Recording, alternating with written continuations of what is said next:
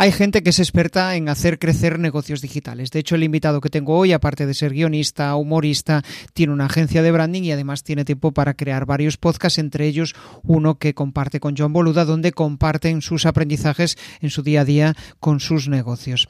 Aparte de eso, pues vamos a aprender cómo él ha conseguido diversificar, escalar y crear negocio a partir de tener proyectos online. Quédate que empezamos.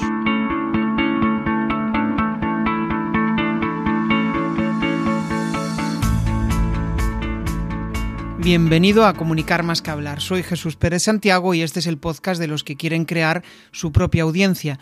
A través de mi lista en jesusperezsantiago.com barra secretos, de forma periódica comparto contigo análisis de los mejores podcasters y también sus secretos para alcanzar a millones de oyentes. Yo creo que hay personas infinitas para conocer y, y, y personas por descubrir siempre. Parece que solo conocemos, o sea, parece que son importantes son las personas de nuestro entorno, las que conocemos en nuestro día a día, que son las que influyen positiva o negativamente en nosotros. Pero lo curioso es que a través de este podcast he descubri- estoy descubriendo a personas que, bueno, pues nunca habían pasado por delante de mis ojos y de repente dices, joder, qué tío más interesante lo que está haciendo. Eh, me gustaría aprender de lo que él ha hecho. Y por eso al final, para mí es súper importante poder compartir con vosotros esto, porque es un aprendizaje para mí y un aprendizaje para vosotros, que estáis pues eh, creando vuestra propia audiencia, que estáis en una fase en la cual pues os gusta compa- em- os gustaría empezar a compartir lo que sabéis, pero vamos, ni siquiera os atrevéis a darle al, bot- al botón de de publicar por miedo al que dirán, ¿no? Y por eso hoy traje a Álex, que es un tío que, joder, hace muchas cosas y hace muchas cosas con sentido, porque yo veo un hilo conductor en todo lo que hace, aparte de ser eh, guionista, aparte de generar eh, contenidos online, aparte de tener un podcast, aparte de colaborar con Joan Boluda, aparte de eh, ser actor de teatro y generar guiones para ese tipo de obras y, y darle un toque de humor. Aparte tiene tiempo para escribir un libro, del cual hablaremos después, que se llama Autónomos. Bueno, eh, muchas cosas, mucho que desgranar, mucho que contar, o sea que empezamos. ¿Qué tal, Álex? Bienvenido. ¿Qué tal, Jesús? Muy bien, muy bien. Muchas gracias por invitarme, muy contento de, de poder estar aquí. O sea que fantástico. Genial. Bueno, eh...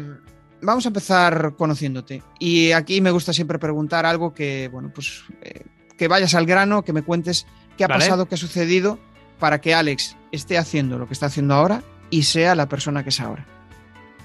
Guau, esto es muy largo, ¿eh? Esto podemos estar sí, aquí... lo sé, lo te, sé. Podemos estar tres años. Eh, nada, básicamente que... Es que, claro, no, no, sé, no sé por dónde empezar. Básicamente, soy eh, hijo único de padres autónomos y, y des, tuve la suerte de descubrir muy, muy joven, a los catorce años, que me gustaba mucho el diseño gráfico y me quería dedicar a eso. Y entonces, teniendo estas dos cosas más o menos claras, por un lado, mis padres que, que eran autónomos, entonces yo no conocía la figura de los jefes, sino que ellos eran sus propios jefes y veía en casa que esto era posible y yo tenía claro que quería seguir ese camino y, y lo comparaba con otras cosas que veía y gente como con horarios muy estrictos y lo típico del jefe o el compañero o la compañera que no aguanto o el no sé qué o el tal. Y dije, yo no quiero esto para mí. Entonces yo era... Tengo que conseguir ser autónomo, tengo que conseguir vivir siendo mi pro, el gestor de mi tiempo y, y nada, y a partir de aquí pues empezó mi vida profesional, me obsesioné durante muchísimos años en tener un estudio de diseño y vivir de él y cuando asumí de alguna manera ese objetivo pues ya entró otra variable en mi vida que fue la comedia, que fue casi por accidente. Y con todo este cóctel demencial, pues he hecho un poco mi, mi perfil y, y ya te digo, y al final así, así ha sido como, como me lo he montado. Y una vez monté el estudio, sí que empecé a um, distanciarme un poco de ese estudio de diseño que es Copy Mouse, que es una cooperativa de diseño que actualmente pues estamos funcionando, para poder hacer otras cosas, para poder resolver algunas inquietudes y diversificar un poquito. Entonces monté proyectos como La Llama School, que es una escuela de comedia online y otras cosillas. Y así, pues mira, tengo como unos días así muy divertidos en los cuales hago cinco o seis cosas distintas y al final yo creo que el objetivo es no aburrirse, intentar estar motivado todo el rato y, y evidentemente pues poder vivir de, de, de, lo que, de lo que haces, ¿no? Porque estamos en claro. un sistema capitalista que no te permite parar y hay que generar pasta sí o sí. Claro. A, al final también con todo esto, aunque sean cosas que te gustan, estás diversificando el negocio, o sea, estás reduciendo el riesgo, porque total, si total. va mal, ¿no? Sí, sí. Esto ha sido una obsesión siempre para mí, siempre. Porque me da mucha angustia el depender del estudio, por, por lo que sea, porque pueden salir muchas cosas mal en un proyecto y, y es como una obsesión de, vale, voy a tener ot- otra, otra cosita, aunque dé poco. Aunque sea pequeñita, aunque. aunque. Pero siempre tener varias patas. Y, claro. y ya te digo, igual creo que tengo, pues, lo que sé, seis o siete proyectos funcionando, algunos más latentes, otros más activos. Y entonces va muy bien, porque, por ejemplo, cuando vino la pandemia, un proyecto que montamos desde el estudio hace ya ocho o nueve años, creo, que se llama teatra barcelona punto com y teatro madrid punto com, es una web de divulgación teatral y. Y de, y de venta de entradas y bueno, un, un portal como muy ambicioso que hemos hecho muy a fuego lento y es un proyecto que va muy bien y va muy bien, pero claro, en momento pandemia cierran todos los teatros se, y te valoras qué hacer. Entonces, como ahí ese proyecto bajó, pues aproveché ese momento para darle gas a otro tipo de proyectos, otro tipo de cosas y siempre ha sido una obsesión que he tenido, como tener muy diversificado y ninguna fuente, ninguna fuente de ingresos ni de tiempo muy alta. Y todas muy repartiditas y que cada una me aporte también cosas diferentes, ¿sabes? Que me, pues, claro. En un proyecto dedico más tiempo a editar vídeo, al otro más a gestionarlo, al otro más a hablar con cliente, al otro más a grabar. Entonces, ese equilibrio, uno, el otro a escribir, el otro a hacer chistes. Y ese equilibrio es, como es lo que, que me mantiene la, la locura. Dime, dime. Es como que te da paz mental, en plan... Y de hecho es una de las cosas que más me gusta hablar en este podcast, eh, el, el, hmm. la mentalidad, ¿no? Es como, vale, si estoy emprendiendo... Y, y, y joder, de repente se me cae este negocio, hostia, ¿cómo hago para levantarme? Si ya tengo otra pata donde eh, puedo mm, seguir desarrollándola, ¿no? Pues como que me da más tranquilidad, no, no sé si va por ahí un poco. Va, esa... va, va totalmente, va totalmente por uh-huh. ahí. Además, yo, yo me, me, me, se me ha metido en este cajón de los emprendedores, de alguna manera porque lo soy, pero yo no me identifico con esta palabra. O sea, para mí, me, yo oigo la palabra emprendedor y no, no va conmigo. Porque para mí ha sido una cosa muy natural y nunca mi objetivo nunca ha sido ser un emprendedor. Mi objetivo ha sido hacer montar proyectitos que me, que me permitan dar trabajo a gente que me cae bien y yo vivir de eso, vivir. O sea, ya no... Que, que si en una de estas sale muy bien y me forro, pues, pues bienvenido es. Eh, pero mi objetivo es vivir haciendo cosas que me gustan. Claro. Y... Y eso ha sido, y el ser emprendedor ha sido una consecuencia de esa voluntad, pero no ha sido nunca tampoco un, un ya te digo, voy a ser emprendedor y voy a... Ya, ya. O sea, me lo, he ido, me lo he ido encontrando y me he encontrado con tener que ser empresario, tener que firmar en un notario que tengo una ese ele, tener que aprender cosas que, que, que me dan asco, porque no, no me gusta toda la gestión, todos los números. Y esto es una consecuencia que he tenido que, que, que aprender a hacer... A, simplemente por el hecho de decir, vale, pues quiero montar un estudio de diseño, o quiero montar un proyecto, o quiero montar una escuela online de humor, o quiero hacer una obra de teatro, quiero escribir, quiero hacer... Y to- la única herramienta que te da la libertad para poder gestionar esto al final es ser emprendedor. Que al final un autónomo, un freelance que hace cuatro cosas, también es emprendedor. Lo que pasa es que no, no, no llega a dar el paso de decir, vale, voy a montar una marca, voy a montar un... voy a ¿no? Eh, es, es, Yo creo que ahí hay como... Hay como una separación entre emprendedor y cuando ya estás en un cierto nivel ya eres empresario. Yo en tu caso te veo empresario ya. O sea, tienes una agencia, tienes muchos proyectos, con lo cual pues eh, el emprendedor yo creo que es esa... Bueno, emprendedor sigue siendo toda la vida porque estás desarrollando nuevos proyectos, ¿no? Pero cuando ya... Va, eh, yo, yo por lo menos lo veo así, de, de emprendedor a empresario, cuando ya tienes varios negocios. Pero bueno, esto depende de quién lo vea y, y, y, y con qué ojos lo veas, ¿no? Sí, sí, bueno, sí, supongo eh, que sí, sí, sí. Justo. En la charla de hoy lo, eh, me voy a centrar mucho en la parte de comunicación, en la parte de mentalidad, que me encanta, y ¿vale? sobre todo pues en la parte de crear contenidos, ¿no? Entonces, bueno, eh, la pregunta que... que yo creo que te haría desde, vamos, en el momento en el, en el que te conocí, de hecho, eh, ¿por qué te haría esta pregunta? Porque, joder, veo que comunicas con una naturalidad... Eh, Eh, como que simplona, que hablas y ya está. Y, y, y dices, joder, este tío te está contando la verdad, ¿no? Entonces, para mí eso es eh, algo que admiro y que me gusta en, en las personas con las cuales traigo aquí, ¿no? Vale, la pregunta es, ¿crees que las personas, los profesionales, las empresas, aburren cuando comunican? Creo que en general sí, en general sí. Vale. Yo tengo una tesis que es que cualquier cosa que le metas humor es mejor.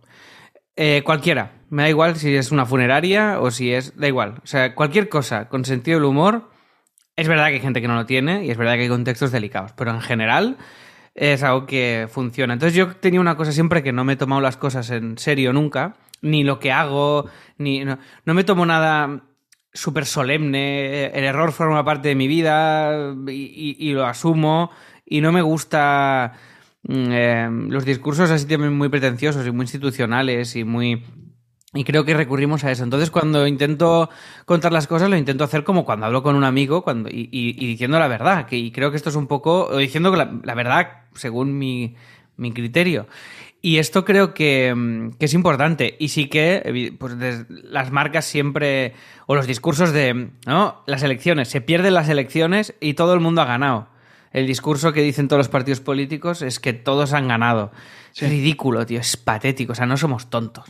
Entonces, la premisa de que la gente no es tonta, creo que, creo que solo asumiendo eso ya está. Porque, y de repente, anuncios y... Son marcas, instituciones, la manera de comunicar o esta... esta manera de... El, el miedo a la perfección constante que tenemos sí. todos y que tienen las marcas y que tienen los proyectos, esto, esto es un error. Nadie es perfecto. Entonces, si, des, si desarmas eso desde el minuto cero, te da unas herramientas y un tono que, por lo menos en mí, para todo lo que hago, me funciona. Eh, otros no lo querrán aplicar. Pero para mí ha sido algo muy natural de siempre. Yo estaba en una reunión y he intentado... He metido un chiste, eh, he intentado hacer reír a la persona con la que... Y mira, vendiéndole una web o contándole mmm, una web o diciéndole, pues no hagas la web con nosotros porque te va a salir más cara que con otro estudio y nosotros lo que te podemos aportar es esto y no esto otro. Y siempre forma... Yo creo que al final es naturalidad y es lo que... Y es lo que claro, no, y al final buscamos, yo creo ¿no? que eh, es una de las cosas que... que... bueno, que repito constantemente, es como cuando comunicas también de una forma en la cual tú no eres, joder, atraes a personas que pues probablemente no conectes con ellas y que digas tú, joder, claro, ¿a, qué, que, ¿a qué tipo de gente aburrida estoy atrayendo? ¿No? Y que es caerá. Que yo mismo me aburro a mí mismo, claro. No, no, y que, y que, y que esa mentira caerá. Esa mentira, no, no la puedes, una mentira no la puedes mantener eternamente. Entonces, si tú eres una cosa que no eres... Eso va a caer. Entonces yo siempre... Pero ha sido algo muy mío de toda la vida. Entonces no sé fingir. Eh... No sé fingir, pero hasta niveles enfermizos. Ya. O sea, si estoy en un sitio y estoy aburrido, se me ve en la cara que estoy aburrido y, y hasta lo digo. Me quiero ir. Y, y me, me estoy aburriendo, me piro. Entonces esto también es un problema. Esto es una patología que tendré te que mirar cómo se llama. Porque estoy todo el rato como siendo... Evidentemente, estás con un cliente... Y estás y, y tengo sueño porque a la hora de la siesta, pues no se lo digo. Bueno, depende del día. Hay muchos que sí. Pero intento disimular un poco. Pero bueno, creo que sí que hay, hay una cosa ahí muy... muy y hay, hay errores de, de, de cálculo. Pero creo que la comunicación es una asignatura muy pendiente en, en, sí. en mucha gente y en, en muchos de nosotros. Porque, bueno, el, nos educan de una manera determinada. Tenemos... Tenemos, tenemos miedo a exponernos también por el qué dirán de nosotros, por el... Y esto es, es muy es difícil porque, claro, yo, yo la primera vez que grabé un podcast estaba muy nervioso.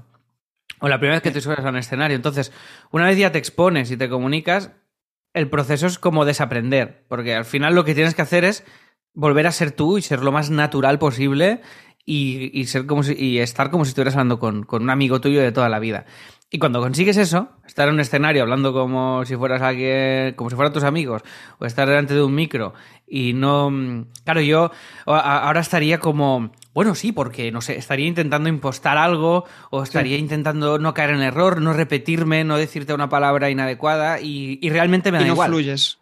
Y realmente es como me que da no igual. Fluyes, claro. Y, y la gente lo detecta...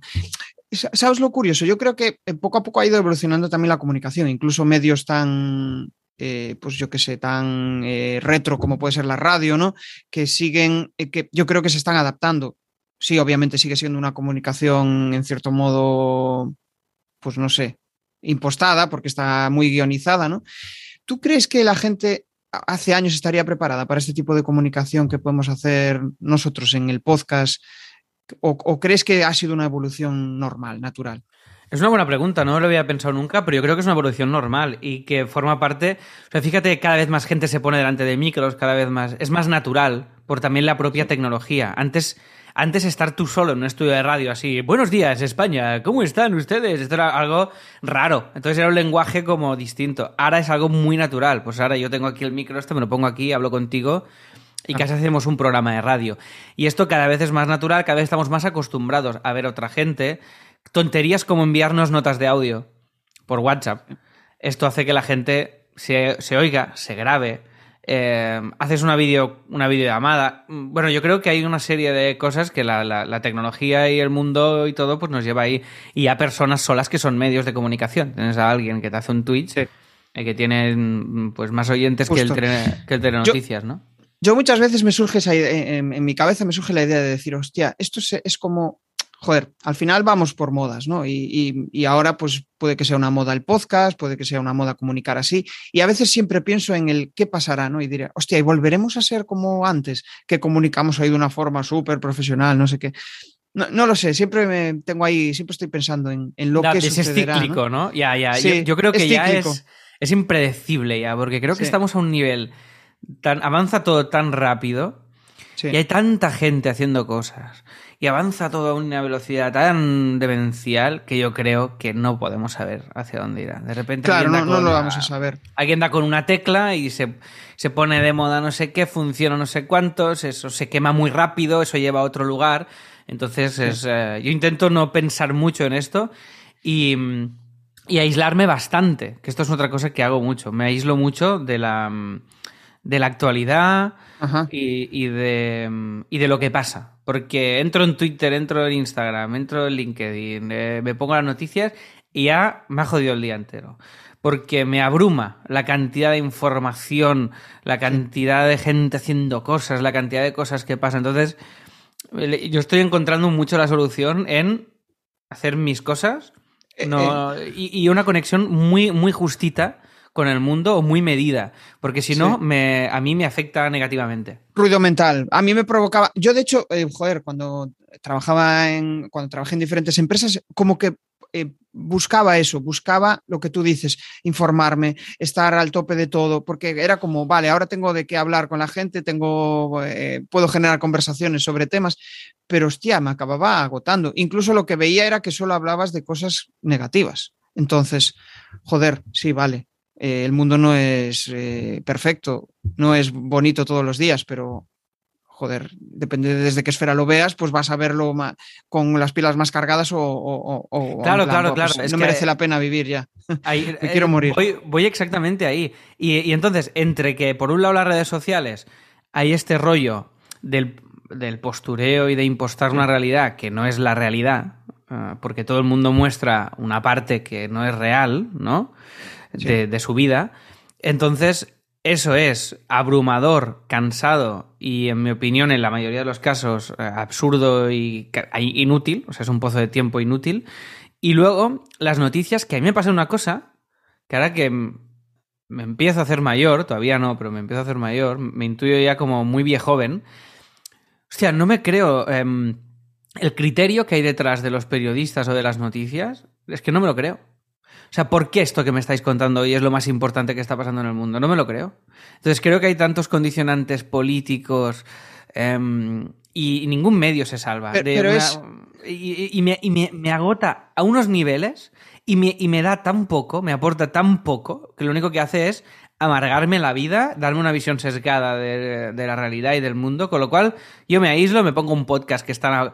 que se grabó hace cinco años, que es un monográfico de Stephen King. Cuatro horas hablando de Stephen King. Lo doy al play y este podcast me acompaña toda la semana. Y no necesito más. Y me pongo mis, sí, musiquitas, mis disquitos de jazz y mis cosas y se acabó.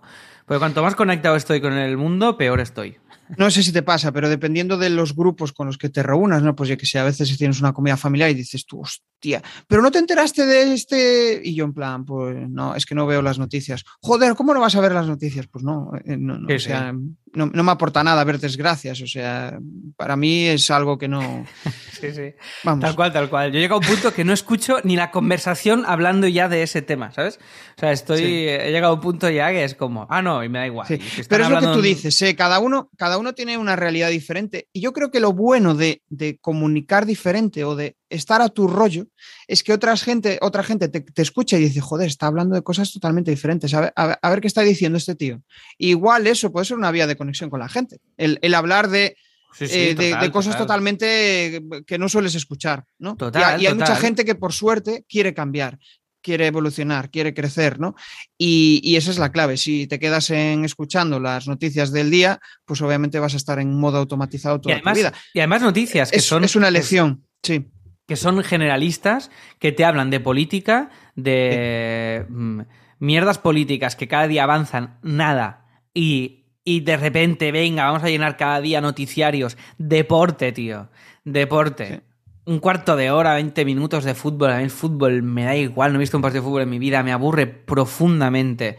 Y tengo que comerme cada día. Es una mierda, hombre. Yo no quiero, no quiero ver nada de esto. Es que me da igual. Es que no me interesa. Es que me da igual. El tiempo, tío. El tiempo. ¿Qué, qué, qué? O sea, tienes tengo... una app, lo miras... Abro el iPhone y veo el tiempo. ¿Qué me estás contando? Entonces, pero sí. Hoy tenemos la suerte de que hay mil... Eh, me da igual, streamers, medios, youtubers, podcasters, me da igual, que pillas lo que te interesa. Pues a mí me mola mucho el tema del cosmos y no sé qué, pues sigo algunos streamers que hablan de eh, el sistema solar y no sé qué, pues tú, tú puedes configurar el contenido, que la, la dieta yo, yo de alguna de manera cosas... de, de, de contenido que tú quieres hacerte, ¿no? Yo es una de las cosas que, que cuando pienso en el pasado digo, joder, cómo molaría tener todos estos contenidos cuando era adolescente, ¿no? Que teníamos el router este que hacía, vamos, a cincuenta y seis K, que era horrible. Sí, sí. Ese, ese, ese ruidito. Y, y decía yo, yo, yo, a mí me encantaba, siempre me encantaba leer la P C Actual, revistas así, y leer cosas de, que me molaban en aquel momento, y no había contenido. Aparte, vivía en una aldea con unos treinta habitantes y era en plan, hostia, estoy eh, fuera de, de, la, de la realidad que yo quiero vivir, ¿no? Entonces es, es curioso ver cómo ahora eh, nos pasa todo lo contrario, es decir, demasiada información, o sea, tengo que filtrar, incluso no, ¿eh? seleccionar a personas que digan, joder, este tío me va a aportar algo, o sea, igual es que me solo me está entreteniendo y no, y no me va a aportar un aprendizaje, que entretenerse también está bien, pero yo busco quizás pues ese, ese aprendizaje, el que me aporte algo, ¿no? Eh, y, sí, sí, sí. y hay gente que me dice, estás loco, yo, yo no quiero aprender tanto, yo lo que quiero es entretenerme y, bueno, pues al final es una elección, cada uno tiene... Claro, claro, la gracia es que tú... La gracia es que ya no tienes, ya no pones la tele y eso es lo que, lo que tú te comes. Justo. La gracia Justo. hoy es que tú haces tu dieta y tu equilibrio. Que las apps Correcto. están diseñadas por el diablo para que es un, sea un scroll infinito y te acabes comiendo mmm, abras y te encuentres a un tío bailando eh, no sé qué, un iPhone que lo cortan y es una tarta y una tía haciendo twerking y han pasado tres minutos y ya tu cabeza ya está, ya está, ya está rota en tres minutos de tu vida. Pues es tu elección, sí. No entres tanto a esa app. Entra. Yo hice un, hace poco hice un, un follows masivos, incluso amigos, en Twitter y en Instagram, entonces empecé a seguir muy poquito y es un esfuerzo, es un trabajo consciente, es un esfuerzo que tienes que hacer, es como ir al gimnasio, sí. no, no, porque si, si te dejas llevar, la has cagado, si te dejas llevar, pues te vas a la birra, a los bollos, el no sé qué y acabas con, so, con sobrepeso. Pues es, es lo mismo a nivel de información y esto tiene una palabra que es la infoxicación, que es esta sobredosis sí. a la que estamos sometidos, entonces es un deber tuyo el, el seleccionar qué quieres ver, cómo y cuándo. Claro. De hecho, o sea, con, antes decía, joder, eh, me gusta aprender, pero hay determinados momentos que también me gusta desconectar y ver pues contenidos chorras. Hay momentos para todo, incluso eh, tengo momentos, no sé si te pasa, pero tengo, eh, o sea, nunca quise ser mecánico ni nada por el estilo, pero a veces me gusta ver vídeos de desmontaje de, de, de coches. Y me sí, entretiene, a mí está, a mí, a mí me da no me paz pasa, mental. Pero entiendo. Esto es una enfermedad. Bueno, igual tengo que ir al, al, no, no, al psicólogo que... para tratarlo. No, pero, pero, no, pero no, esto mola. Va. Me encanta, pero, me encanta. Pero a mí me pasa esto, pero en lugar de ver esto, pues veo un vídeo... otras friqueces. Claro, claro, cada uno tiene sus movidas, o lo que te digo, me pongo un, me pongo un vídeo de que me está hablando de Saturno. Pues, pues, claro, cada, claro. Cada uno tiene sus, sus historias, ¿no? Va, vamos a, a, a ir evolucionando, sobre todo hacia la parte de contenidos. Sí, sí. Pero, joder, hay una pregunta que quiero hacerte, que es, ¿qué es para ti comunicar de una forma profesional? Porque hemos estado divagando mucho sobre esto, ¿no? Mm. Y, y, joder, eh, cada uno tiene un concepto de comunicar de forma profesional. Para mí es ser natural. Es Ajá. lo que hemos dicho antes. Para mí es eso. O sea, comunicar de una forma profesional... ¿Qué significa eso? Claro, si eres eh, periodista, si eres Iñaki Gabilondo, pues eso tiene, eso tiene un significado. porque tienes que ser imparcial, tienes que tener contrastar tus fuentes, eres un periodista, eh, ahí comunicar es tu oficio. Pero si no, cualquier otro oficio es ser natural. Es que para mí es eso, eso para mí es ser profesional, porque al final mmm, es, es lo que... Es la manera más honesta. Para mí, la profesional sería honesto y natural. Creo que son las dos cosas que creo que serían. Y poco más, pero incluso, ya te digo, claro, por ejemplo, lo de la Llama School, uh-huh. somos una escuela de, claro, somos una escuela de comedia online. Entonces, todo es... Nos permitimos hacer muchas coñas en la, en la propia comunicación del proyecto. Eh, pues te, ah. eh, y, es, y esto es donde yo estoy cómodo. Incluso en el estudio, en Copy Mouse, somos un estudio, una cooperativa de diseño seria... Y hacemos coñas, y hacemos un podcast en el que hacemos coñas, en el que a veces decimos una palabrota, en el que no sé qué, y es, es ser tú. O sea, claro. montar, a, montar algo que sea coherente contigo. Es que al final, si, si, yo creo que si no haces eso, te aburres y dejas, dejas de hacer lo que tú haces, o incluso te empiezan a venir clientes que dices tú, hostia, qué coñazo de clientes, tío, mejor morir que estar... Eh, eh, mejor que me autoexploten otros, ¿no? Que esto lo saqué de tu libro del Autónomos, eh, lo de que mejor, mejor que me, que me autoexploten otros que autoexplotarme a mí mismo y aguantar a gente que, que, no, que no me aporta, ¿no?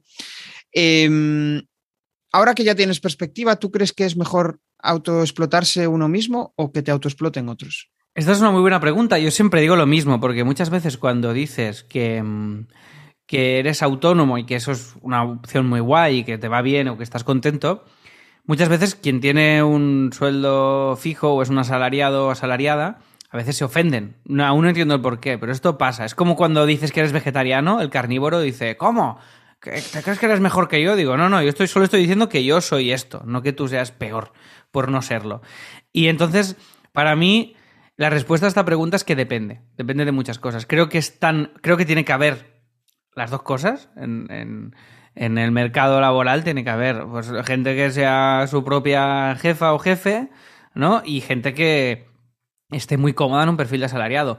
Y ambas cosas son súper lícitas. Y depende de tu manera de ser, de, de, de tu momento vital, eh, de lo que quieras en ese momento. Porque igual hay alguien que lleva muchos años siendo autónomo, autónomo, y le ha ido muy bien, y de repente dice, mira, paso, quiero un curro con una estabilidad, porque ahora estoy en un momento de mi vida que... priorizo esto y, pre y me quiero ir a la... Si, si tú quieres estar de la una... Ay, de la una, de las ocho de la mañana a las seis de la tarde trabajando a cambio de un sueldo e irte a casa sin pensar en el curro y no sé qué y tal, es súper lícito. Pues ahí te encajará mejor ser un asalariado. Que no eres una persona proactiva, que no te mola tomar decisiones, que tú quieres ejecutar lo que te digan y hacerlo bien y tal, es ultra lícito y es perfecto. Claro. Pues, pues eh, en ese caso, ser un asalariado... es un camino muy chulo. Eh, lo que está claro es que o eres rico o tienes que hacer una de las dos cosas, porque estamos, como he dicho al principio, en el capitalismo y esto, hoy en día puedes intentar escaparte, pero yo no he encontrado la manera. Entonces hay que generar pasta de alguna manera, hay que hacerlo. Para mí, para mi manera de ser, yo estoy muy contento de ser autónomo. Eh, me quejo del, de serlo en este país por la burocracia, las cuotas y todo esto que me parece absolutamente demencial, pero... estoy muy contento de serlo, he tenido mucha suerte, para nada me, me puedo jubilar ya, o sea, no es, no es que me haya hecho millonario, ni sea el típico emprendedor que hazte rico, no, no, o sea, curro a saco, pero ocurren cosas que me gustan, en proyectos que, de los que estoy muy orgulloso y me, y me lo paso muy bien, y en mi caso es mucho mejor ser autónomo, porque puedo pues parar a las once de la mañana e irme a la piscina, puedo montármelo a mi manera, y, y en mi caso... pues se dan las, como las, los checks para que esto me vaya bien. Pero hay, hay un perfil de gente que les hace ser autónomos sí. y, y les peta la cabeza. O sea, no, no, no son capaces de gestionar su tiempo, no son capaces de... Y esto, y esto es así. Y está muy bien que sea así, no es un problema. O sea, que depende de cómo seas, de tus objetivos vitales y del momento vital que estés viviendo. Y ambas opciones son perfectamente lícitas. Oye, Álex, y, y joder, esto de, de lo típico, ¿no? Vivir de tu pasión, tal.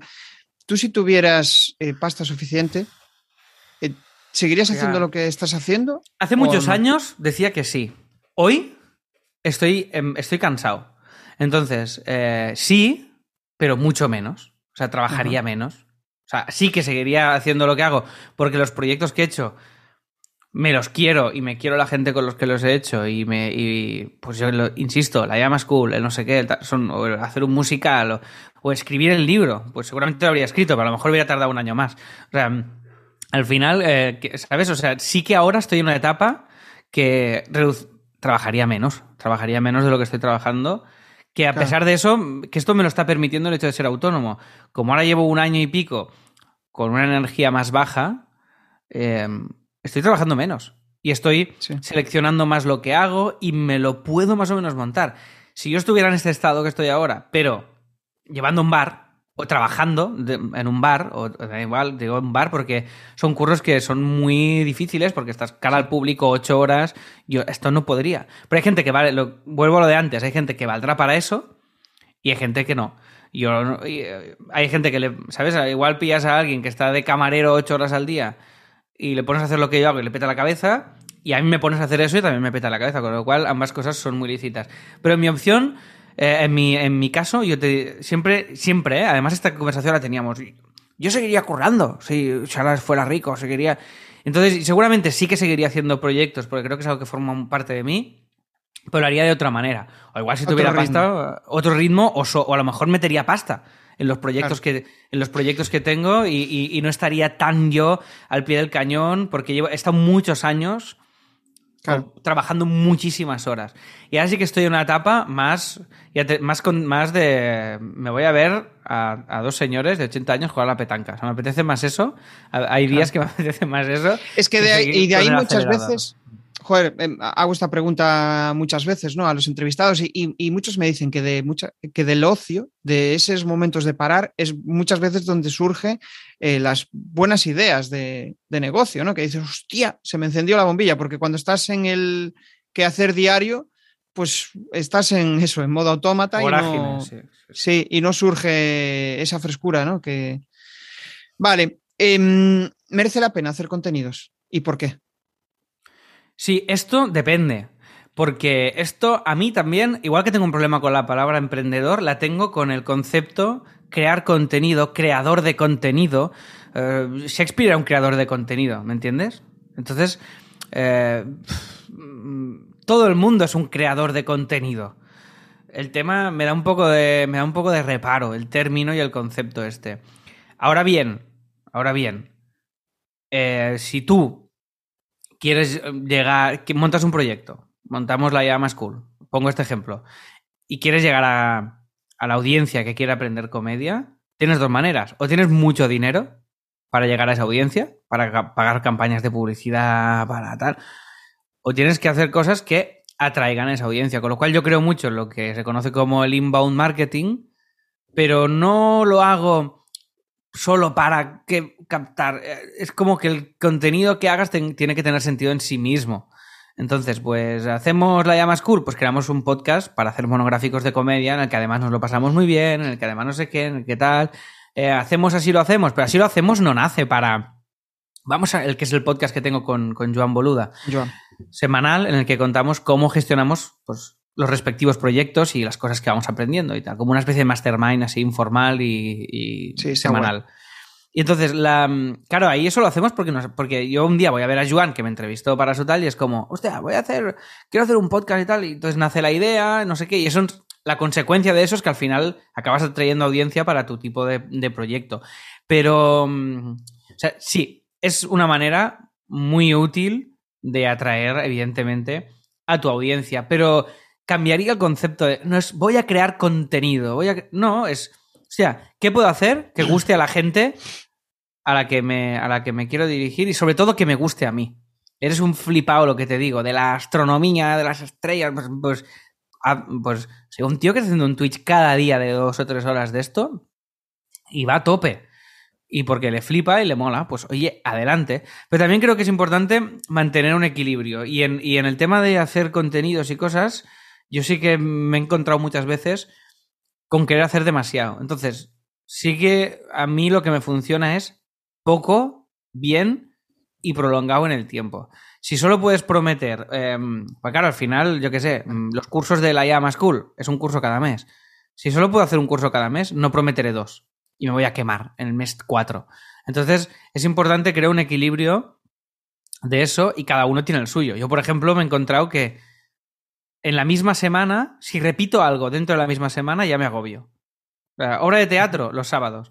Podcast con Joan, los viernes. Pero si hiciera podcast con Joan los martes y los viernes, hubiera durado dos meses porque me habría quemado. Entonces, es encontrar un equilibrio y sí que, y, y para finalizar como con algo optimista de la pregunta que me has hecho, es que sin duda casi todo lo que me ha generado a mí, eh, llamarle ingresos, llamarle negocio, llamarle, es haber creado contenido pues en abierto, y eso es lo que ha hecho que las cosas pasen. Pero ultra lento, a muy fuego lento y muy perseverantes en el tiempo. O sea, con Joan llevamos dos años haciendo un episodio semanal hasta que abrimos la membresía para que la gente se suscribiera al podcast. Que en el camino nos dio clientes al estudio y tal, seguro. Y, y sí que nos ha dado muchos clientes al estudio hacer el podcast con Joan. Con La Llama School, todo lo que hacemos, el podcast, los directos en Instagram, no sé qué. O sea, es, es una cosa que, que nadie se espere que va a hacer de repente cuatro cosas y ¡hostia! Ya tengo cuatro mil followers. No, no, cuesta muchísimo, es picar piedra a saco y todo cuesta mucho. Por eso y es importante que... Y muy lento, y muy lento. Pues es importante que te lo pases bien y que no sea contenido pensado solo para que me dé dinero. Es, hostia, haz algo que te mole mucho, porque esto es como un escritor, tío. Es que, mira, es un buen paralelismo. Un autor de libros o una autora difícilmente vivirá de escribir libros, a no ser que le vaya muy bien, que tenga suerte o que lleve muchos años, muchos años. Brandon Sanderson, que ahora hizo un crowdfunding que lo mega reventó con no sé cuántos millones, histórico en, en, en, en Kickstarter. Es un autor de fantasía, de libros de fantasía, ¿vale? Que lo está mega petando. Pues este tío no para de escribir, pero... Y al final crea contenido, crea libros que la gente le está comprando. Y este tío, eh, claro, el libro que... El primer libro que le publicaron igual fue el once o el doce. Este tío, antes de llegar al libro once o doce, pues imagínate lo que tuvo que pasar para escribir. Y el primero no lo petó, luego no sé cuántos más, y luego lo terminó petando. O Stephen King, le decían que no todo el rato, hasta que un día le fue bien. O incluso autores que les publican, igual sacan uno o dos libros cada año y de repente uno va bien de mil. Pues a, al final... Es, es, es eso, y también las redes y tal, es eso. O sea que, y, y sobre todo, yo intentaría no hacer lo que hacen los demás todo el rato. Intent, mm. Intenta hacer algo diferente, intenta encontrar algo en lo que tú estés muy cómodo, que te sea fácil hacerlo y que realmente lo disfrutes. Porque si lo no disfrutes. lo disfrutas, el día cuatro no vas a querer y la gente, hacer eso. Y la gente también lo nota, yo creo. Bueno, es como, claro. Yo qué sé, a mí a veces me tienen dicho, joder, es que consigues hacerle preguntas que otras personas... Y yo en plan, pues no sé qué preguntas, ¿no? Pero es como, claro, es que fluyes con el entrevistado. Pues no sé, eh, porque me lo paso bien, porque me gusta hacerle preguntas, ¿no? Hombre, no te lo pasas igual de bien con todos los entrevistados, porque depende de la afinidad que hagas, claro, claro. pero... pero Eh, pero bueno, sí, es, es justo, sí. De hecho, ya llevo, yo creo que unas cien entrevistas, no todas en live, pero unas cien entrevistas. Hostia, muchas, sí, ¿eh? Ya son unas cuantas, sí. Y ahora lo veo y digo yo, joder, pues y, en la primera estaba temblando, lo que tú decías, me temblaba todo. Y, y bueno, al final dices, hostia, pues me mola esto, estoy aprendiendo un montón. Y aparte conozco gente interesante, pues venga. Y, y de ahí sale. Dijiste algo súper interesante en lo que... Eh, en lo que O sea, en lo que estabas hablando ahora, que era lo de, joder, he descubierto que si hago dos eh, tipos de contenidos iguales o dos formatos iguales durante una semana, um, lo pe- me peta la cabeza. Entonces, eso es un trabajo de autodescubrimiento, o sea, de, de crecimiento personal, de probarte, de, ¿no? Desde total, mi punto total, de vista, voy, voy a probar, porque hay mucha gente que dice, joder, es que no sé, bueno, si no lo has intentado, es que no sabes realmente si te va a funcionar. Totalmente. Y además, creo que esta es la gran cosa de poder ser emprendedor, barra autónomo, barra, llámalo como quieras, que lo bonito, lo más bonito de todo, es que te lo puedes hacer todo a tu medida. Tú te construyes tu vida a tu medida, si tienes suerte, si te va bien, si tienes la oportunidad de poder hacerlo. Y esto creo que es lo que mola. Pues en mi caso, es esto. Pero hay gente que no, tengo que hacer un podcast cada día, porque a lo mejor tú no tienes que hacer un podcast cada día. A lo mejor eso no, va, no te va bien. O, o, te, claro. o te amarga la vida. Bueno, hay o sea, gente yo... como Joan que sí lo consigue hacer. O sea, per- perfecto. Pero porque a él le, eh, tiene que haber algo en a él que le mole de todo eso. Que, claro, que, claro. que le aporte. Si no... Claro, claro. Perfecto. Pues para él funciona, para mí no. Para, Joan también tiene hijos, yo no. O sea, quiero decir que cada, que, ¿sabes? Que cada uno encuentre su manera de lo que, lo que, le, lo que le vaya bien. Y, y, y, y unas cosas te funcionarán. Pues Joan va, va con Crocs, yo también voy con Crocs por casa. Pues vale, pues, mola. Pues esto, en esto coincidimos. Entonces es importante tener cada uno su, su, su baremo, conocerte y saber bien lo que quieres y, y entonces adaptarlo a lo que a lo que a ti, a lo que a ti te, te mola e intentarlo. Puedes fracasar. Porque yo, por ejemplo, pues quería... Eh, y, y va cambiando. Yo hace muchos años llevaba todo del estudio, los presupuestos, tra- el trato con el cliente, los diseños, todo. Y, y hoy llega un día que digo, no quiero tratar más con cliente, no puedo más. Necesito desconectar del cliente para tener espacio mental para hacer mis proyectos. Y, mis...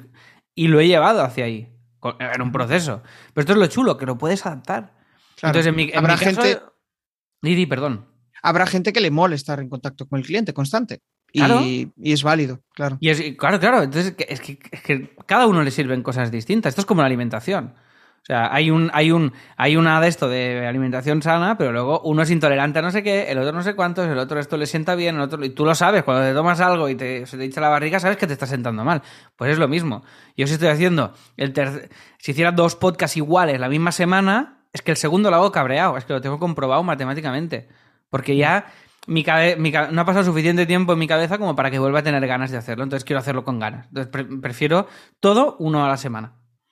Tengo que hacer un diseño, uno a la semana. Tengo que hacer la obra de teatro, nos lo programamos. Esto es muy raro lo que hemos hecho con la obra de teatro, porque hemos estado con un musical cinco años en, de manera permanente en cartel, que es Autónomos el Musical, un musical sobre, sobre un personaje que interpreto yo, junto con Andreu y, y Joan al piano, que... tiene un trabajo estable, lo echan y se tiene que hacer autónomo. Y entonces todo lo que se encuentra y todo el periplo y todo el rollo... Y nos ha ido muy bien y estamos muy contentos, pero ¿qué te quiero decir con esto? Que normalmente una temporada de teatro, ¿qué haces? La haces en Navidad y haces dos meses haciendo tres funciones por semana. Nosotros hacíamos casi todo el año una a la semana. Entonces, porque, porque era el, el sábado, íbamos a hacer el bolo y era el, el día de hacer la función. Pues es algo muy raro, pero nos lo hicimos a nuestra medida, porque todos trabajamos, todos somos autónomos y dijimos, hostia, vamos a hacer, vamos a hacerlo así. O el podcast, vamos a hacerlo eh, con Joan, los viernes. Si hiciéramos más, más, más podcast, tendrías más suscriptores, tendríamos, supongo, pero es que esto claro. es lo que nos, nos sienta bien de tempos y, y el equilibrio que te sienta bien. Y lo chulo es esto, que el hecho de poder hacértelo todo a tu medida, te, es que te haces un traje a medida. Y eso no es que yo los martes por la tarde no quiero trabajar. Porque no me apetece y me quiero ir al cine y quiero la tarde para mí. Pues lo puedes hacer si tienes la suerte de que te lo has ido montando. Claro, si, si de repente claro. te has metido en un berenjenal brutal y tienes una tienda de cara al público, no sé qué, pues si un día te despiertas diciendo los martes no quiero trabajar, pues lo vas a tener más complicado. Tienes que irte anticipando y todo es un proceso. Pero puedes ir moldeando un poco todo a tu estado vital, incluso a tus ganas. Hoy, no, hoy estoy mal, hoy estoy girado, estoy cabreado, me he levantado mal, que esto pasa. Pues ese día no curro, o curro lo mínimo. Respondo cuatro mails y hago lo, pero lo mínimo. Igual trabajo media hora y, y lo puedo hacer. Entonces, claro, esto sí. es una suerte. Esto es una, una grandísima suerte que creo que es el, el gran, creo que es la gran ventaja que por lo menos yo la valoro mucho. ¿Y cómo conseguiste llegar a ese traje a medida? ¿Es tiempo? ¿Prueba, error? Es toda la vida. Toda la vida. Vale, o sea, evolución constante. Yo desde eh, los catorce años tenía... Tenía la obsesión de vivir de lo que me gustaba, que en aquel momento era el diseño, luego el diseño ha sido una herramienta para hacer otras cosas, pero era como yo quiero tener mi estudio. Y era y es un es un, una reflexión permanente de si hago esto y si hago lo otro, y si monto tal y la empresa y tal, pum, y monto. Y va. Es como un puzzle que permanentemente se está montando y que va cambiando, porque es lo que decimos, porque mis necesidades de hoy no son las que tenía hace diez años, evidentemente. Sí. Evolucionando un poco sobre el tema este, ¿no? De los canales de comunicación que estuvimos hablando, si tuvieras que elegir el canal, tu canal favorito y por el cual te llegan más clientes o por el que percibes que te llegan más clientes, ¿cuál sería? Yo noté un boom muy grande con el podcast de Así lo hacemos, muchísimo. Uh-huh. O sea, fue el que más, porque todo lo que consigas llegar directamente a la audiencia, un podcast es ultra potente. Todo lo que haya una plataforma en medio, cuidado. Twitters, eh, TikToks, Instagrams, porque te van a te van a joder. Llegará un momento en el que te van a pedir más dinero para que llegues a más audiencia. Ya no llega lo que pones en redes a tu audiencia si no pagas.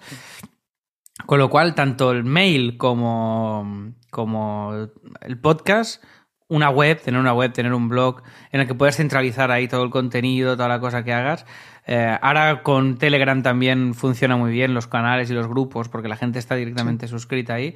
Todo lo que elimine inter- algoritmos intermediarios. De, inter- de intermediarios sí. es lo que más ha funcionado. Y en mi caso, yo puedo decir que el podcast, cuando lo empezamos, hoy en día...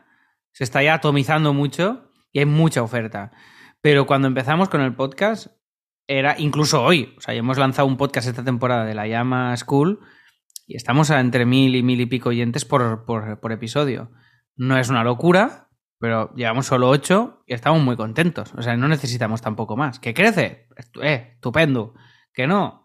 Pero sigue siendo una herramienta el podcast bastante potente. Pero al final una comunidad está muy diversificada porque tienes... la gente te sigue, pero te siguen en, en YouTube, en Twitter, en Instagram, en TikTok. Claro. En, con lo cual, al final... O ahora, por ejemplo, hemos empezado a lanzar unas piezas de... Um, otro proyecto muy parecido a La Llama que monté hace más o menos, no sé, seis meses, siete... No, no lo sé, soy muy malo para las fechas. Que se llama Fantástica, que es una escuela online de literatura de género para aprender a escribir fantasía, ciencia ficción y, y terror. Eh, Fantástica con P H, si alguien lo busca. Fantástica.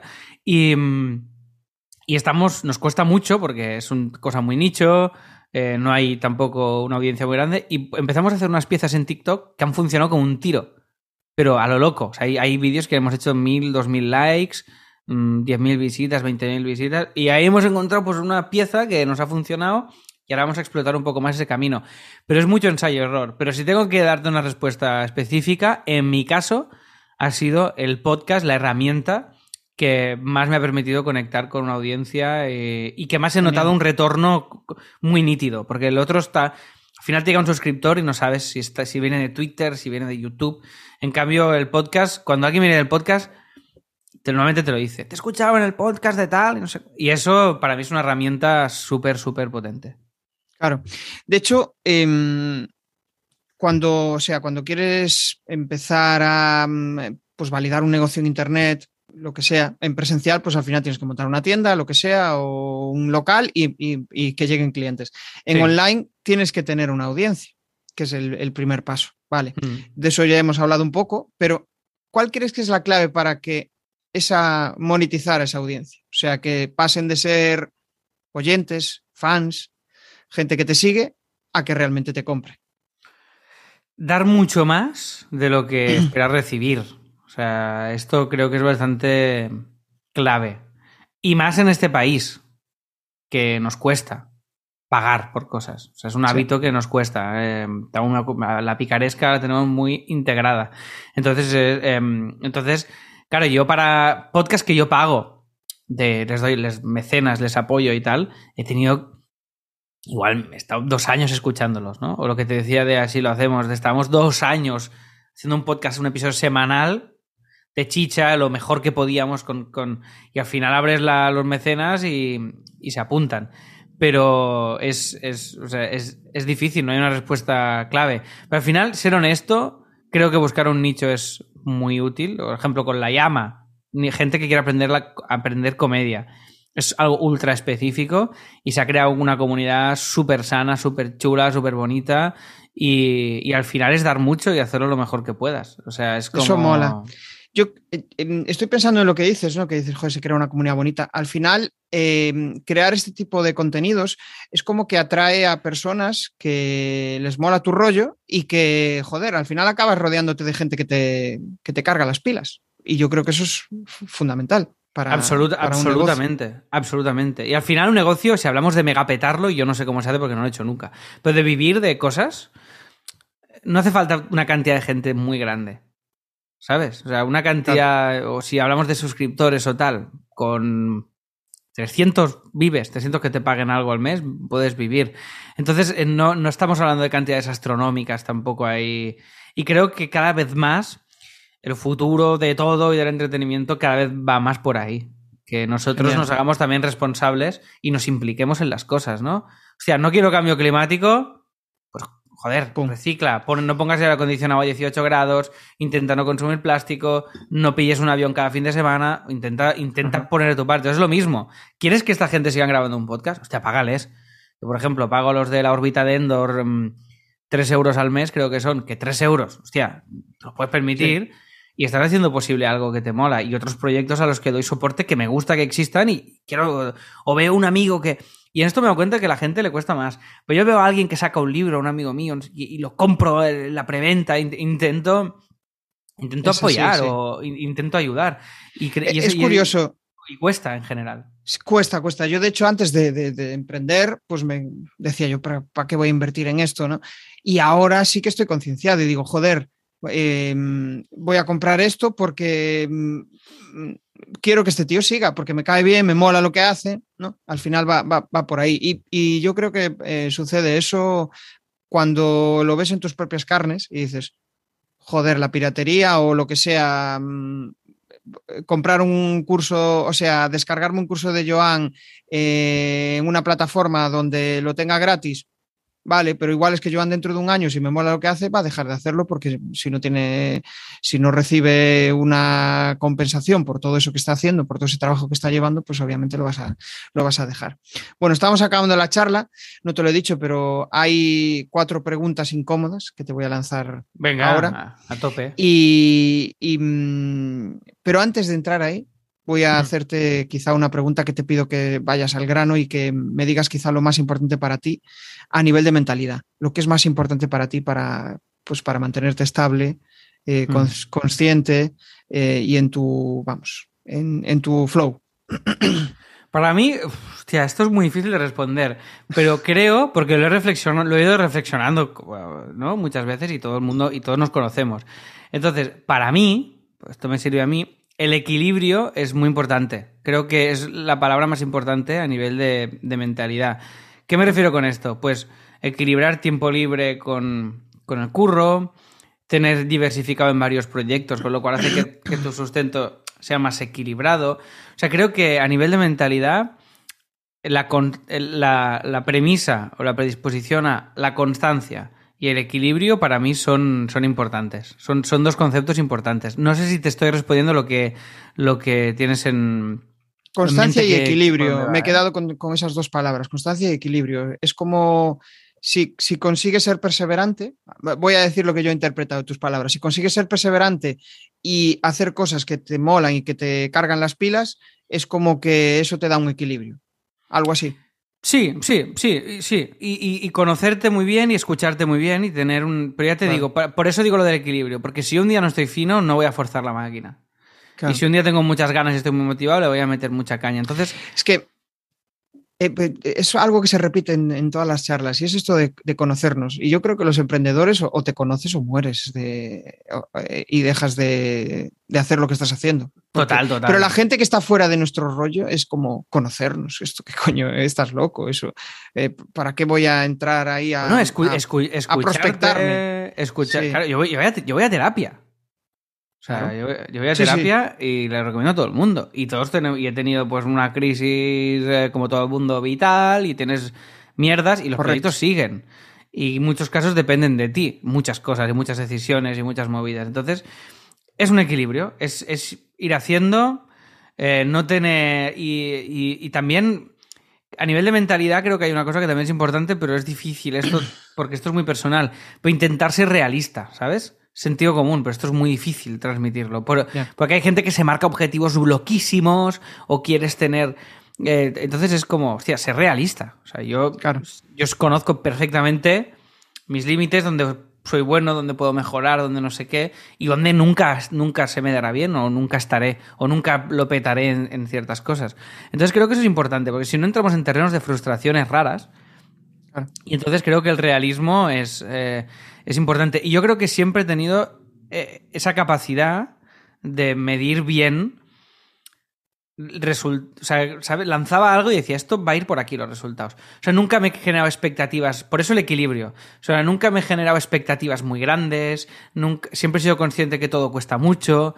Siempre, entonces, todo es bien recibido. Entonces, por eso es ese equilibrio. Esto, es, esto igual es muy catalán, ¿no? El rollo este más, más, más medidito, más, eh, ¿sabes? Como de no fliparse. Esto creo que es un claro. esto que es, creo que es una, una, una configuración mental. Pero es... Que está o bien. Sea, yo creo que es... Eh, o sea, tiene mucho sentido eso que dices, ¿no?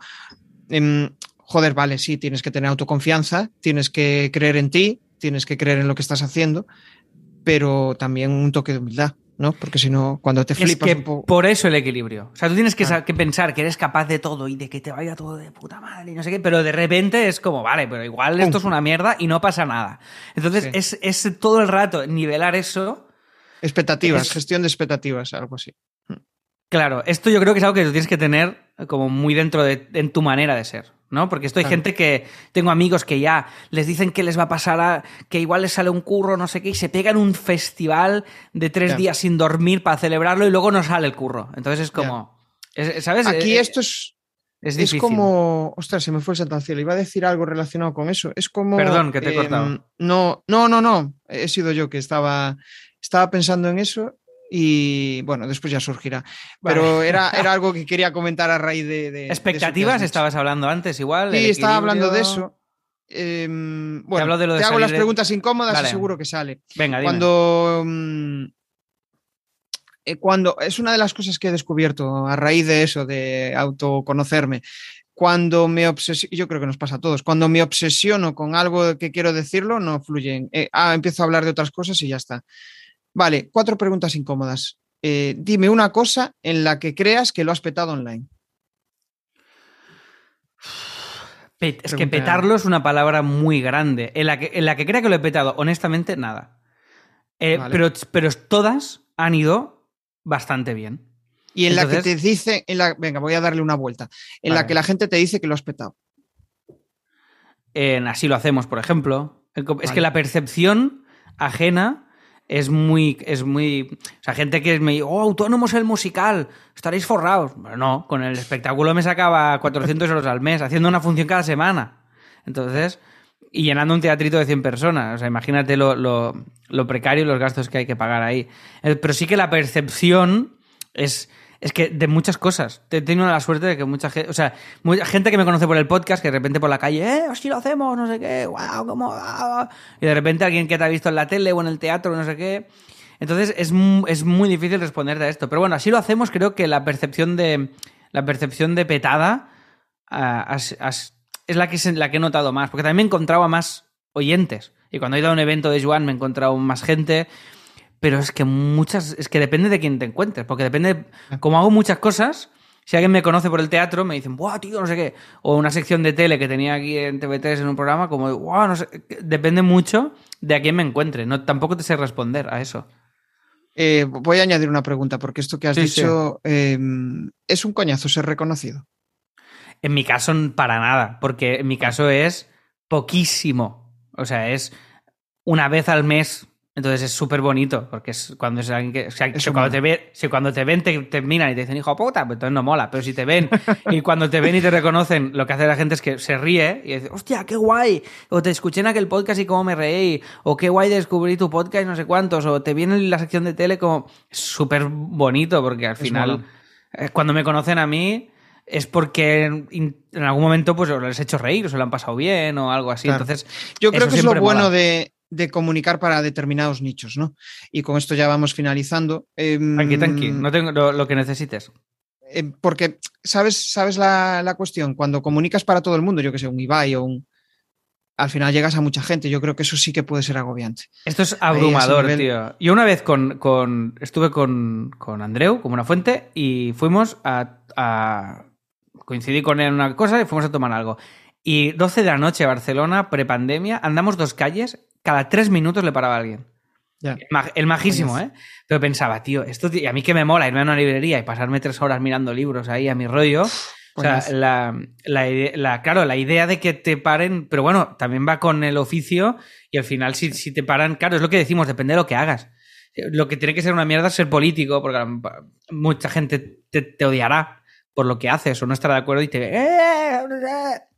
Eso tiene que ser horrible. Pero si te paran siempre para decirte cosas guays, tiene que ser tal. Pero sí que es verdad que la fama, la gente que la, que la tiene a, a altos niveles, generalmente nadie habla bien de eso porque es un agobio. O sea, es, es un agobio vital, sí. Claro. O sea, tener tu privacidad es algo que cualquier persona valora y ahí se te se la, lo pierdes, claro. Claro. Vale, siguiente pregunta. Un tip para ganar pasta y estar bien con uno mismo. Un tip. Guau, tío. Estoy pensando, ¿eh? Un tip y si para puede, ganar pasta. Y, y, sí, y aquí dependo, a veces tengo, depende del nivel de exigencia del día. A veces pido una palabra, otras veces una frase. Pero vale. te, dejo, te dejo libertad. Vale. Yo, yo te diría una que es minimalismo. Ah, vale. Suena guay. Me gusta. Porque yo, por ejemplo, tengo tres. Tengo esta camisa y una camiseta negra, un pantalón.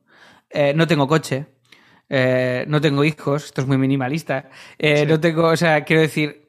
No es tanto el, el ganar pasta, sino el gastar la justita. Necesitar menos. Necesitar menos. Entonces yo no me quejo porque vivo muy bien. No me gusta viajar. O sea, pero no, no es que me lo fuerce. Pero realmente mis, ga mis gastos son, son porque tengo porque pago sí. una casa, estoy hipotecado y vivo y soy autónomo, con lo cual cada mes me cobran trescientos y pico euros por trabajar, más la hipoteca, más no sé qué, con lo cual evidentemente tengo gastos. Pero sí que creo que el, el minimalismo es guay también para, eh, lo, para ga ganar pasta y emprender, porque decides muy bien en qué invertir los esfuerzos si a, y, y, y, qué, y qué desechar. ¿Sabes? Eso, y eso creo que es muy importante. Es, pues esto no lo haré. O, o, te, o voy a crear contenido. Pues vale, pues voy a hacer un podcast bien hecho de veinte minutos. No hace falta hacer cada día tres TikToks, doscientos tweets, un Instagram, no sé qué. Entonces, elimina todo lo que... La capacidad de eliminar cosas que, que molestan o que te hacen tu vida más, más torpe, creo que es muy claro. importante también para emprender, no solo para, para vivir. Claro, hacer cosas está bien, hacer muchas cosas... pues eh, puede ser contraproducente. Y sobre todo cuando, pues eso, quieres hacer un podcast, quieres estar en Instagram, en Twitter, en no sé dónde, justo, sí. Sí, eso es una de las cosas que, vamos, que siempre repito, porque yo al principio cuando empezaba quería estar en todos los canales y después te das cuenta y dices, hostia, voy a hacerlo uno y que esté bien, que no estar en veinte mil y... pues básicamente no llegar a, a nadie. Hmm. Eh, me he acordado de una frase de lo que decías, Eh, y me he acordado de una frase de mi abuela que era: no es más rico el que más tiene, sino el que menos necesita. Y joder, hostia, es tal cual. Eh, bueno, entonces es un clásico, va, va también muy, muy budista, muy tal, ¿no? Pero o sea, sí. yo, yo veo mucha gente que quiere esto, ¿no? El, el Mac nuevo, el coche nuevo, veo un coche que, que es más guay que el que tiene y que no sé qué. Y que... que está guay, o sea, a mí me mola también tener determinadas cosas. Pero cuando llegas a ese punto de, pues mira, me da igual tener un Kia que tener un... Jaguar, yo que sé. No, o que, o que, y está bien tener, y yo me compro el, el Mac cuando me lo compro, me compro el bueno, y yo qué sé, y, o sea, yo, yo no, no soy un ejemplo de, de ser una persona austera, porque soy, soy, o sea, soy claro, consumista, claro. y si, si me, compro, me compro más libros de los que me leo, y, y mira la montaña esta demencial, y esto es solo una de las dos mil pilas que tengo. Entonces, eh, eh, entonces quiero decir, pero, pero esto es mi, este es mi vicio, o sea, no hay otra gente que se compra un coche, que se compra... Entonces yo creo que hay una, es simplemente, es, el rollo es, vale, esto es lo... Esto lo necesito, eh, lo voy a, le voy a dar, le voy a dar un, uh, un uso. Necesito este coche, necesito, necesito que mi, que mi, ah. y esto, mira, creo que esto es guay porque necesito montar un proyecto que lo megapete, que con quince trabajadores o veinte trabajadores, a lo mejor no. Igual es un rollo. Para sí. mí es, para mí ha sido mucho mejor montar proyectos pequeñitos o Copy Mouse, que he montado una cooperativa en la cual todos somos socios y no tengo diez trabajadores, sino gente implicada, pequeñito, en el cual prefiero hacer... Y a, y a lo mejor acabas ganando lo mismo, porque también tengo amigos que se han pasado la vida pagando sueldos y tengo una empresa que factura dos millones, pero ganaba menos que yo al mes, porque se pasaba el día sí. pagando a to- sueldos a todo el mundo. Entonces es... Simplemente pensemos el por qué, ¿sabes? O sea, ¿por qué quiero, por qué quiero esto? Ah. Entonces, y hay muchas, es que veces, muchas veces, reduciendo esas expectativas, encuentras claro. un lugar en el que estás súper bien. Y esto claro, creo no, que y es, es importante. Es como, eh, yo creo que ahí, y, y lo relaciono con algo que, que yo veo bastante, y es como, joder, ¿hago las cosas para mí o de cara a la galería? Hostia, me molaría tener una empresa de un que facture un millón de euros porque, porque eso me llena, porque genero empleo, porque me mola el rollo, porque no sé qué, o simplemente porque de la gente diga, buah, este tío tiene una empresa de un millón de euros, pero igual estás amargado, ¿no? Al final... Sí, sí, el, el que dirán y tal, que a mí ha sido una cosa que me ha relliscado siempre, pero no sé, de siempre. Por eso tampoco he tenido sentido el ridículo, por eso he hecho comedia, he salido a un escenario a bailar, a cantar, que me da igual. Entonces, como el que dirán me, me da igual, nunca, nunca he aparentado, nunca he intentado tener un coche para que la gente diga, mira qué coche tiene, nunca, es que me da igual. Y, claro. y me, o sea, me ha preocupado estar, estar bien yo con lo que hago y ser, y, y ser coherente con lo que hago. Y, y como, me, como siempre me he sentido muy afortunado en todo, no, no, no necesito pues ya te digo, este plus de aparentar o de que todo, o de, ¿no? Y esto a mí, o sí. llevar un traje más caro de lo que tengo, un coche más caro de lo que... Entonces creo que a veces, como montando proyectos y emprendiendo, a veces no hace falta aspirar a, a megapetarlo. Es, ¿qué quiero yo para estar...? Porque a mí me pasa, tío, ¿eh? Incluso es una lucha que tengo, ¿no? De repente estoy en casa y, y veo a alguien que ha sacado, pues, un monólogo, un programa de tele... Y digo, guau, tío, hostia, cómo molaría ahora estar haciendo esto o, o, o estar haciendo sí. algo parecido o tal, ¿no? Y de repente digo, hostia, que si me da pereza, tío. O sea, me da sí. pereza. O sea, realmente, si me pregunto de verdad, me da pereza estar haciendo eso. Estoy perfecto ahora haciendo lo que estoy haciendo. Sí. Y otras veces no, otras veces sí que ves algo y dices, hostia, qué guay, eso te inspira, ¿no? Uh, ves algo que hace alguien y dices, va, pues voy a intentar tal. Pero muchas veces es, si, solo que pase el, ese filtro más en tu cabeza, de que no sea qué solo... Bueno eso. Verlo y decir, oh, es como, hostia, qué, pero qué palo, ¿sabes? Pero yo veo, creo... Eh, creo que eso es, eso es importante. Sí. O aplicar el filtro de, de bajarlo a la realidad y a tu terreno. O ves, un, ¿no? En Instagram, la foto de alguien en la playa pasándoselo súper bien. Yo porque odio la playa sí. digo, qué, qué palo. Pero igual no lo está pasando bien, igual pero... es la No, no, y, y que se lo pasa bien yo lo celebro mucho. Pero, claro. pero si piénsalo tú, igual estás tú en un momento que estás perfecto. Y es que o yo estoy con mi gatico ahí, que está entrando la, la luz de la ventana, escuchando musiquita, y estamos ahí perfectos y le estoy haciendo unas caricias. Y es que ese momento es inmejorable. ¿Para qué claro. quiero estar yo en Nueva York haciendo no sé qué? ¿O para qué quiero estar montando? Entonces muchas veces es, mmm, bueno, ¿realmente qué quieres? Esto no quiere decir sí. conformarte con menos, pero intentar preguntarte de verdad qué es lo que te hace feliz. Porque muchas veces entramos claro. en dinámicas absurdas que nos llevan a más y a querer más y a querer más y a querer más. Y a veces es que estando como estás, estás perfecto. Entonces eso creo que es importante. Ese equilibrio. Yo creo que venimos de fábrica con, con, con, ese, con ese tema, ¿no? Con el de... Bueno, la envidia es una emoción totalmente normal y el... el ¿cómo decirlo? Le, las ganas de crecer también, pero cuando eso se convierte en obsesión, ahí es cuando empieza el, el, el, el problema, ¿no? Joder, ves a todo el mundo que dices, joder, este tío tiene esto, no sé qué, y me gustaría... Y, pero dices, pero a mí me haría feliz eso. Entonces ahí es cuando dices, para, para.